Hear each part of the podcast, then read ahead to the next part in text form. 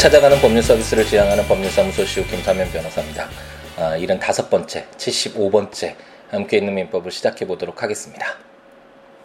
아, 그 금요일이나 월요일에 이렇게 쉬는 날이 있으면 공휴일이 있으면 어, 단 하루 차임에도 불구하고 좀 많이 어, 쉬는 듯한 오랜 어, 휴식 어, 시간을 갖는 듯한 그런 기분을 갖게 되는데요. 어, 이번 주엔 이제 월요일에 어, 부처님 오신 날이어서 많은 분들이 어, 인근 뭐 야외로 많이 어, 여행을 어, 다녀오시지 않았을까. 지금도 어, 이제 연휴 여행을 마치고 올라오는 분들이 많이 계시지 않을까라는 생각이 듭니다. 날씨도 어, 이제 약간 덥긴 하지만 그래도 어, 날씨도 좋고 그래서 많은 분들이 좋은 시간 보내시지 않았을까라는 생각이 드네요. 저도 이제 어제까지 어, 이천에 도자기 어, 그런 축제인가요? 어, 그런 것 그런 행사가 있더라고요. 그래서 어, 그곳에 가서 어, 이제 가족들과 시간을 보내고 오늘은 또 이제 밀린 일을 하기 위하여 어, 이제 사무실에 나와서 어, 우선 일을 하기 시, 어, 하기 전에 시작하기 전에 어, 우선 함께 있는 민법 어, 또 시간이 좀 흘렀기 때문에 어, 이렇게 함께 있는 민법을 녹음하고 있습니다. 어, 예전에 어렸을 때 이제 불교라는 종교에 참 관심을 많이 에, 가져 갖고 있었기 때문에 이렇게 책들도 좀 어, 찾아보고 불교 경전도 좀 읽고 어, 이랬던 어, 적이 있었는데요. 개인적으로는 어, 상당히 에, 멋있는 종교라는 생각이 듭니다. 에, 물론 제가 뭐 아, 그 불교의 어떤 전문가거나 그 신자거나 아, 그렇지는 않지만 아, 제가 아는 범위에서 아, 공부했던 어, 그런 어떤 어, 내용들을 보면 어, 인간으로서 좀 음, 그려볼 수 있는 어떤 어떤 최대치의 어떤 그런 깊이 있는 그런 내용을 담고 있는 것이 아닌가 어떤 인간의 삶이라는 인간의 존재와 삶이라는 그런 부분에 대해서 좀 깊이가 상당히 있는 그런 종교가 아닌가라는 그런 생각이 들었고요. 예전에 그 책을 읽었던 생각이 나네요. 혹시 어, 기억나실지 모르겠지만 예전에 교과서에 있었나요? 그 조신몽이라는 어, 그런 그 소설인가요? 설인가요? 그런 것이 있었죠. 어, 조신이라는 어, 스님이 있었는데 그 절에 찾아온 김은의 딸이었나요? 그 어떤 아름다운 아가씨 어, 사모하는 마음이 너무 어, 강해서 아, 이제 결혼을 꼭 해봤으면 좋겠다. 어떤 세속적인 그런 욕심을 에, 꾸게 되는데, 어, 어떻게 일이 그래도 자기가 원하는 대로 진행이 돼서 그 김은의 딸과 이제 결혼을 해서 행복하게 어, 이제 삶을 살아나가기 시작을 하죠. 그래서 어, 뭐 어떤 어떤 세속적인 인간으로서 어떤 사회 생활 속에서 그리고 가정을 어, 갖게 되면서 얻게 되는 그런 행복들 이 이제 영원할 줄 알고 아, 조신이라는 사람이 아, 그렇게 아, 생각을 했었는데 이제 살아가다 보니까 항상 행복만이 가득하지는 않잖아요. 아, 아픔도 있고 슬픔도 있고 고통도 있고 아, 특히 그 책에서는 아마 경제적인 어려움이었었죠 아마 아, 그런 것 때문에 어, 이제 정말 사랑도 변하고 그 자기가 가지고 있었던 영원할 거라고 생각이 들었던 그런 행복도 어, 변하는 것을 알고 힘들어하던 아, 그 힘들어하게 되죠. 그 조신이라는 스님이 그래서 아, 이렇게 막 슬퍼하고 있는데 딱 이제 되돌아보았더니 그게 한낱 꿈이었다라는 그래서 이제 그 자신의 어떤 그런 욕망들 아, 그런 것에 대해서 이제 아, 되돌아보고 반성을 하고 다시 이제 불교의 어떤 아, 그 자신의 어떤 역할 스님으로서의 그런 역할을 이제 충실히 하면서 생을 이제 살아갔다 뭐 이런 내용의 책이었던 것 같은데요 글이었던 것 같은데 아, 갑자기 그 조신몽이 생각이 나네요. 그 어렸을 때는 굉장히 어, 충격이었던 것 같습니다. 그래서 어, 어떤 이런 사람이 가지고 있는 욕심이나 아, 열망, 예, 뭐 어떤 뭐 열정이나 이런 것도 다 마찬가지겠지만 이런 것이 결국은 한낱 아, 정말 하나의 꿈이 아닌가. 아, 저는 그렇기 때문에 아, 어떤 눈앞에 보이는 어떤 욕심에 좌우돼서 아, 너무 어, 자신의 인생을 자주지하게 만들면 안 되겠다라는 뭐 그런 생각들을 어렸을 때 했던 것 같은데 어, 갑자기 부처님 모신 날을 맞이해서인지 몰라도 그 조신문 그 설화가 생각이 나네요. 그래서 잠깐 말씀드렸습니다. 아, 불교 어, 신자분들에게는 굉장히 의미 있는 날이겠죠. 예, 어쨌든 오늘 하루 잘 보내시길 바랍니다. 아, 오늘은 또 오랜만에 어, 이제 녹음을 해서 그런지 또 말이 잘 안 나오고 무슨 말을 하는지 잘 모르겠네요. 아, 빨리 함께 있는 민법으로 되돌아가도록 하겠습니다.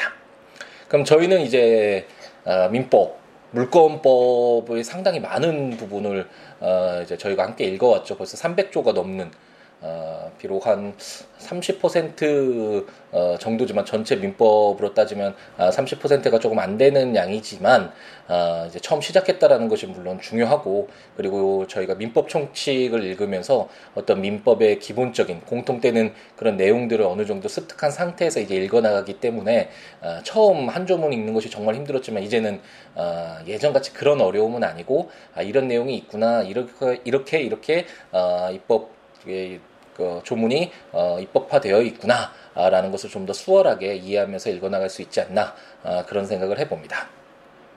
어, 처음에 이제 저희가 민법 총칙 어, 방금 전에 말씀드린 것처럼 어, 민법에 공통되는 내용을 담고 있는 민법 총칙 에, 그 편을 모두 읽었고 이제 물권 편 어, 물건에 대한 권리인 물 권리를 담고 있는 어, 물권 편을 읽고 있는데 어, 점유권 그리고 소유권 그리고 소유권에 비해서 제한되는 물권 중에 용익 물권으로서 어, 지상권, 어, 지역권 이렇게 모두 지역권까지 읽어보았습니다. 이제 어, 어, 물건으로서 어, 민법에서 인정하고 있는 물, 물건으로서 남아 있는 건 어, 용익 물건으로서 이제 전세권 오늘 읽게 되겠죠.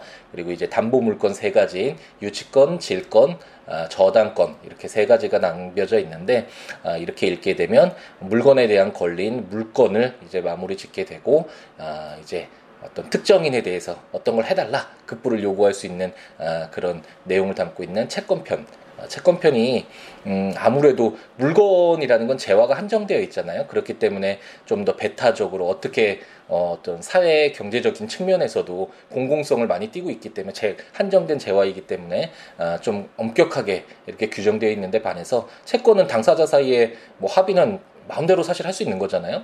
어떤 강행 법규에 어긋나지 않는 이상 그렇기 때문에 그 양도 많고 아, 내용도 정말 풍부하고 그 사례도 판례에도 굉장히 많이 축적되어 있는 것이 바로 채권편인데 이제 물건을 모두 읽고 어, 이제 채권편과 관련된 내용들을 어, 이제 어, 점차 차차 읽어 나가도록 하겠습니다.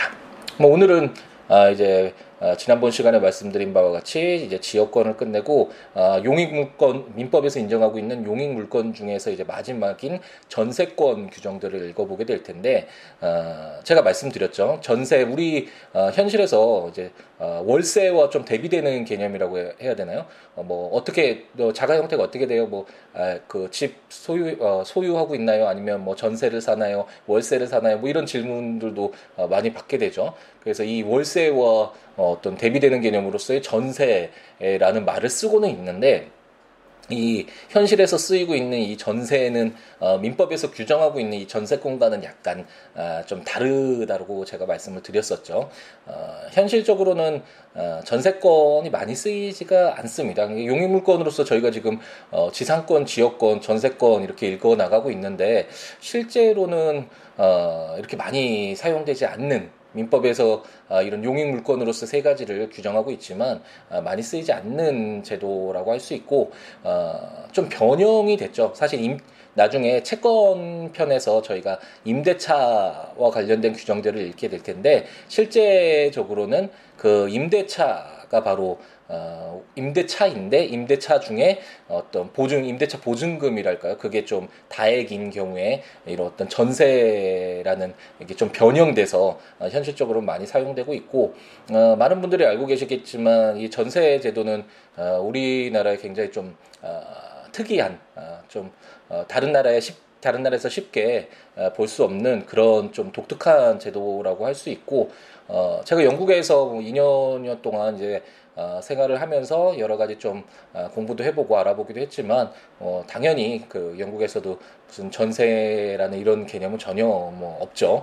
어, 모든 형태는 그 소유 형 소유 어, 그 어떤 집을 소유하거나 소유가 아니라면 어, 월 임료를 내고 그러니까 월세라고 할 수 있죠. 우리가 흔히 쓰는 말로는 이 월세를 주고 어, 이제 이용하는 그 건물을 이용하는 그런 형태로 어떤 주거 형태가 어, 이루어져 있는 것이 대부분이고 우리나라의 경우에도 이제 점차 어, 변해 가서 어, 이제 전세라는 것이 어, 이제 많이 예, 조금 줄어들고 있죠. 우리도 지금 변하는 걸 보면 많이 어떤 음, 외국의 사례들을 많이 따라가는 것 같습니다. 이렇게 좀 대출 같은 것들, 대출 이율이나 이런 것들을 대폭 낮아 낮게 하면서 어떤 부동산 그 건물을 어, 집을 어, 어떤 소유하는 형태로 좀 어, 변화시키려는 어, 그런 모습들이 많이 보이고 어, 앞으로도 그런 식으로 많이 되겠죠. 이제 소유 형태가 아닌 어, 경우에는 이제 월 임료를 어느 정도 내고 이렇게 다액의 어떤 임대차 보증금 그 거액이잖아요.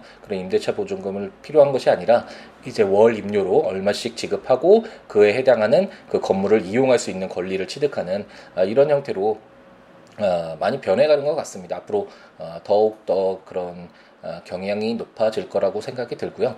아마도 이런 전세 라는 것이 우리나라에서 이제 이렇게 사용되게 된 이유 자체는 예전에 어좀 그 예금 이율인가요? 그 이자 부분이 상당히 높았잖아요. 그때는 사실 그 임대차 보증금을 받아서 그 돈을 가지고 이제 활용을 해서 충분히 어떤 수익을 어, 끌어낼 수 있는 그런 구조였죠. 그 소유권자가 그 건물의 소유권자가 하지만 이제 점차 갈수록 어, 이자는 뭐 이제 마이너스 금리라고 뭐 얘기가 나오잖아요.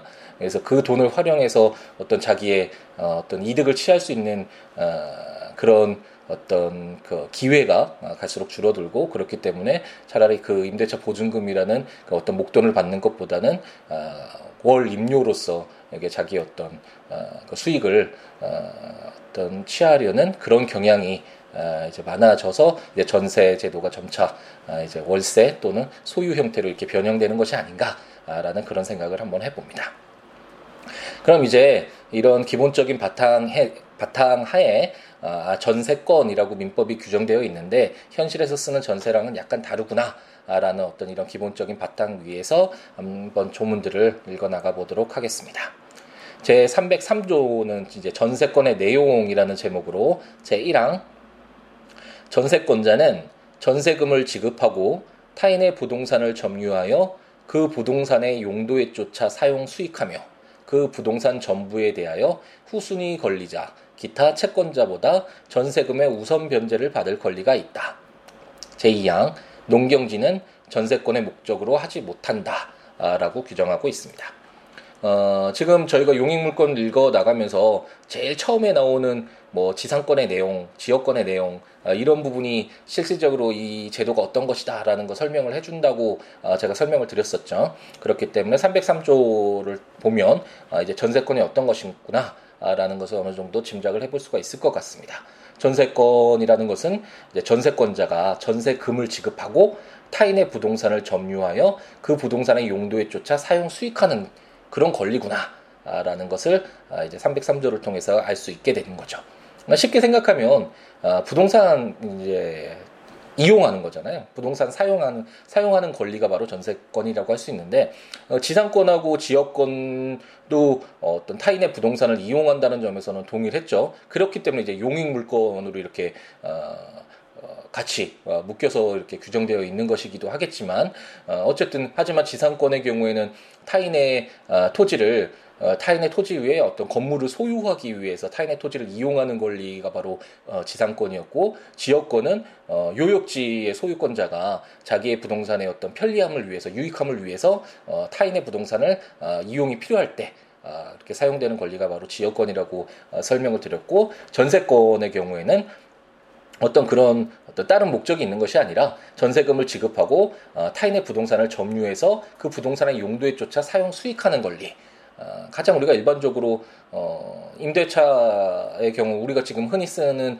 어, 경우도 마찬가지겠지만 전세금 지급하고 그 건물을 들어가서 그 건물을 점유하면서 그 부동산을 어, 사용하는 어, 그런 권리가 바로 어, 전세권이다라고 생각하면 어, 되시겠습니다. 어, 근데 어, 제가 이제 임대차를 보면서 나중에 어, 비교를 어, 많이 해 드릴 예정인데 어, 이 전세권 이 에, 물권에 규정되어 있는 민법에 규정되어 있는 전세권이 왜 다른지에 대해서 혹시 아, 지금 이거 제가 말씀을 드리는 순간 어 당연히 이건 좀 다르지라고 생각이 드시는 분이 어, 있으실지 모르겠습니다. 왜왜 다를까요? 왜 현실에서 어, 제가 뭐 전세라고 이름을 짓고 사용을 하는데 왜 이 민법 전세권과 약간 다르다라고 설명을 자꾸 할까? 라는 이런 질문에 답하실 수 있는 분이 계실지 모르겠는데 저희가 처음에 아, 물권편 들어오면서 물권 에 공통적으로 적용되는 총칙 규정들을 읽었었죠. 그러면서 가장 중요한 것은 부동산의 경우에는 물건이 변동되기 위해서 뭐 소유권을 주로 예를 들었었지만 뭐 이런 전세권도 마찬가지겠죠. 전세권이 설정되고 어, 생, 새로 생기기 위해서 변동되기 위해서는 음, 등기가 필요하고 이런 시계와 같은 동산의 경우에는 인도가 있어야지만 그 권리가 변동된다라고 제가 말씀을 드렸었죠. 그러면 어, 민법에서 인정하고 있는 전세권이 인정되기 위해서는 뭐가 필요할까요? 바로 등기가 필요하겠죠. 당연히 어, 물권 공, 물권을 공통적으로 적용되니까 그 총칙 규정이니까 이 전세권의 경우에도 당연히 그 물권의 총칙 규정이 들어가고 이 부동산이니까 타인의 부동산을 어, 이용하는 권리잖아요. 그렇기 때문에 이 전세권이 어, 설정되기 위해서는 등기가 필요하겠죠. 하지만 어, 저희가 흔히 쓰는 어, 임대차나 전세나 뭐 월세나 어, 저희가 부동산 등기를 하지는 않죠. 이런 계약을 하면서 어, 그렇기 때문에 그것이 가장 큰 차이다 라고 생각을 어, 하시면 될 것 같습니다. 제가 물건과 물건 처음 시작하면서 물건과 채권의 구별에 대해서도 좀 설명을 드렸는데 어, 이렇게 물건이라는 거는 어떤 그 물건을 어, 여기선 부동산이겠죠. 좀 배타적으로 점유하면서 사용 수익할 수 있는 아, 그런 것이 바로 이 물건이고 특히 용익 물건은 어, 사용 수익한다는데 또 어, 어떤 핵심적인 그런 어, 내용을 담고 있죠.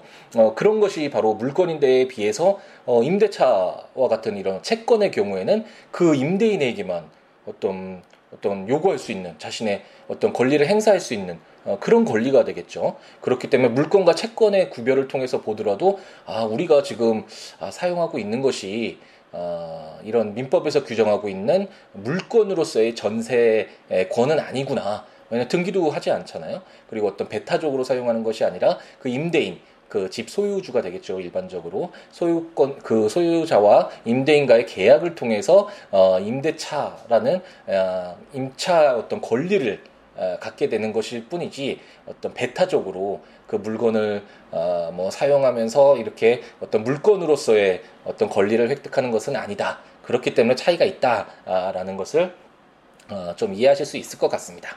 물론 물론 이 그 거주 형태라는 건 어떤 사회가 유지되기 위해서 가장 사실 어, 필수적인 것 중에 하나잖아요. 그렇기 때문에 어, 임차인들 어떤 사회적 약자라고 할 수 있는 임대인에 비해서는 약자겠죠. 이런 사회적 약자 임차인을 보호하기 위해서 어, 이제 임대차 보호법, 주택 임대차 보호법 이런 것들이 제정돼서 어, 임차인을 좀 강력하게 보호하는 어, 그런 규정들을 담고 있고 어, 그렇기 때문에 음, 실제로 사실상 어, 임대차 관계가 채권이긴 하지만 물건과 같이 좀 강력한 권리다라고 이렇게 해석하는 학자분들도 많고 이제 뭐 복잡하게 들어가면 그렇게 되겠지만 어쨌든 물건과 채권은 다르고 이 민법에서 규정되어 있는 전세권은 물건인데 반해서 우리가 현실에서 어, 전세 전세라고 얘기할 때 쓰는 전세는 어, 어떤 채권의 임대차 관계에 어, 기인한 그거에서 바탕을 둔 권리다. 그래서 민법에서 규정하고 있는 전세권과는 다르다라는 정도로 이해하고 넘어가시면 될 것 같습니다.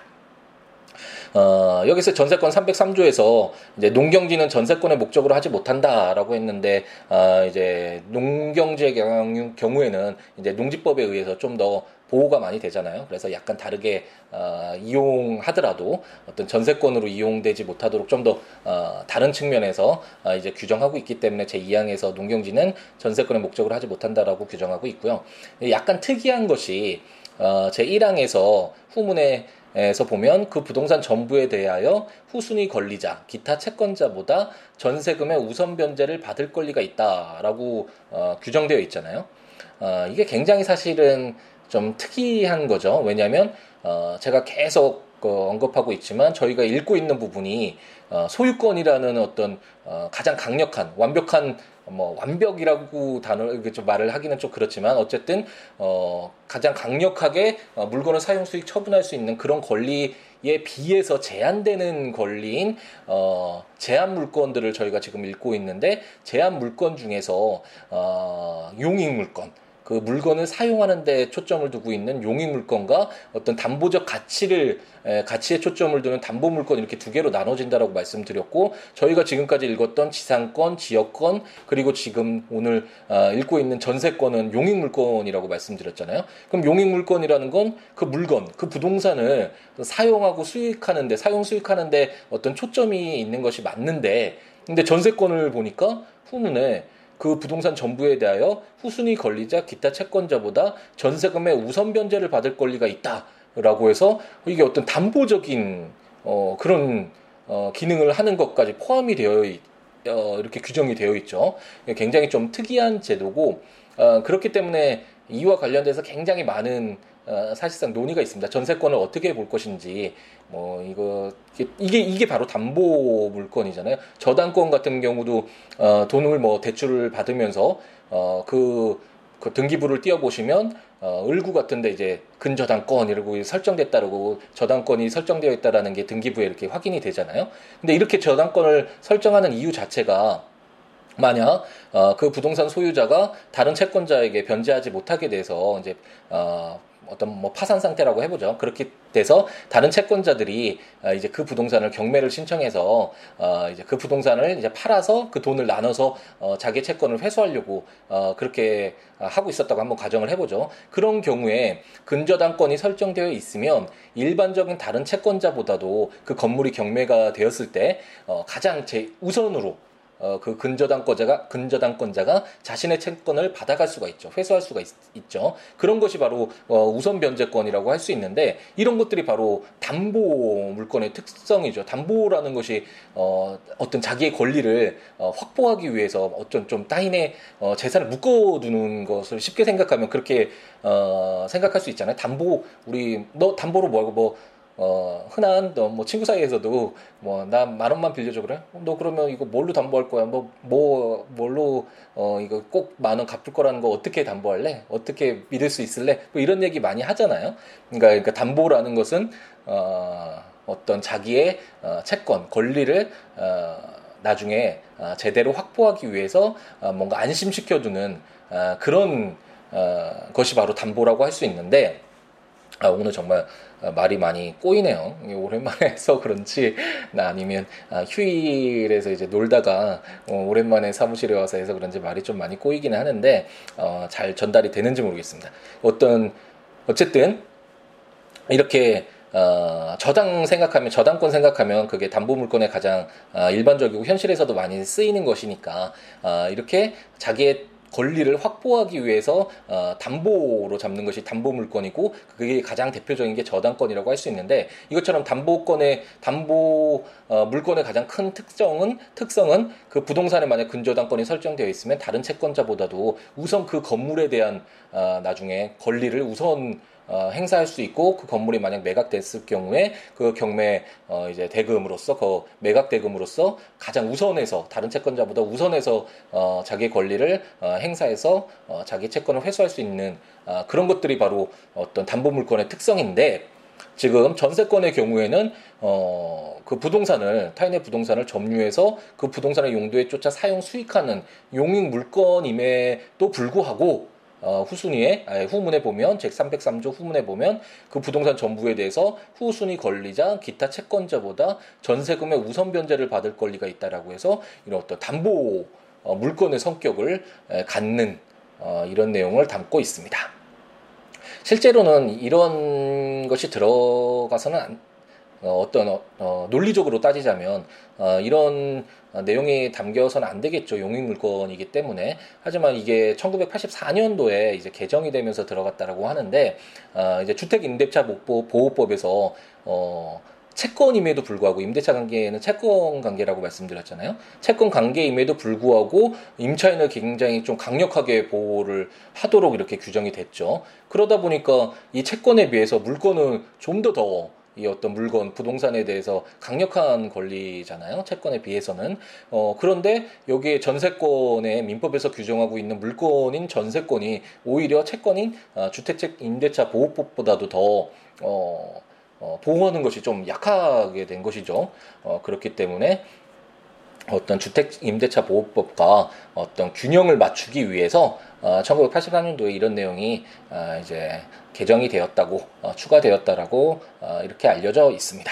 어쨌든 저희가 뭐 어, 그렇게 뭐 자세하게 이게 뭐 전세권의 성격을 어떻게 볼 것이냐, 어, 용의 물건과 담보 물건으로서의 어떤 조화를 어떻게 어, 논리적으로 이끌어낼 것이냐, 뭐 이런 어, 깊숙한 내용을 공부할 필요는 전혀 없겠고 현실에서도 지금 전세권이라는 것이 많이 사용되지 않기 때문에 에, 어, 그냥 가볍게 아, 전세권이란 어, 전세금 지급하고 타인의 부동산을 점유하면서 어, 이제 그 부동산 용도에 쫓아서 그 건물이라면 그 건물에 들어가서 사용 수익할 수 있는 아, 그런 권리가 바로 전세권인데 아, 다만 현실에서 쓰이는 그런 전세라는 이름과는 약간 다르다. 왜냐하면 우리가 부동산인 경우에는 등기가 필요한데 전세권이 설정되기 위해서는 등기가 필요한데 소유권자가 그 임대인이 그 등기를 잘 안 해주려고 하겠죠. 자기 부동산에 어떤 뭐 타인의 권리가 계속 쌓이는 것들을 어, 좋아하지 않겠죠. 강력 물건은 채권에 비해서 좀 강력한 권리니까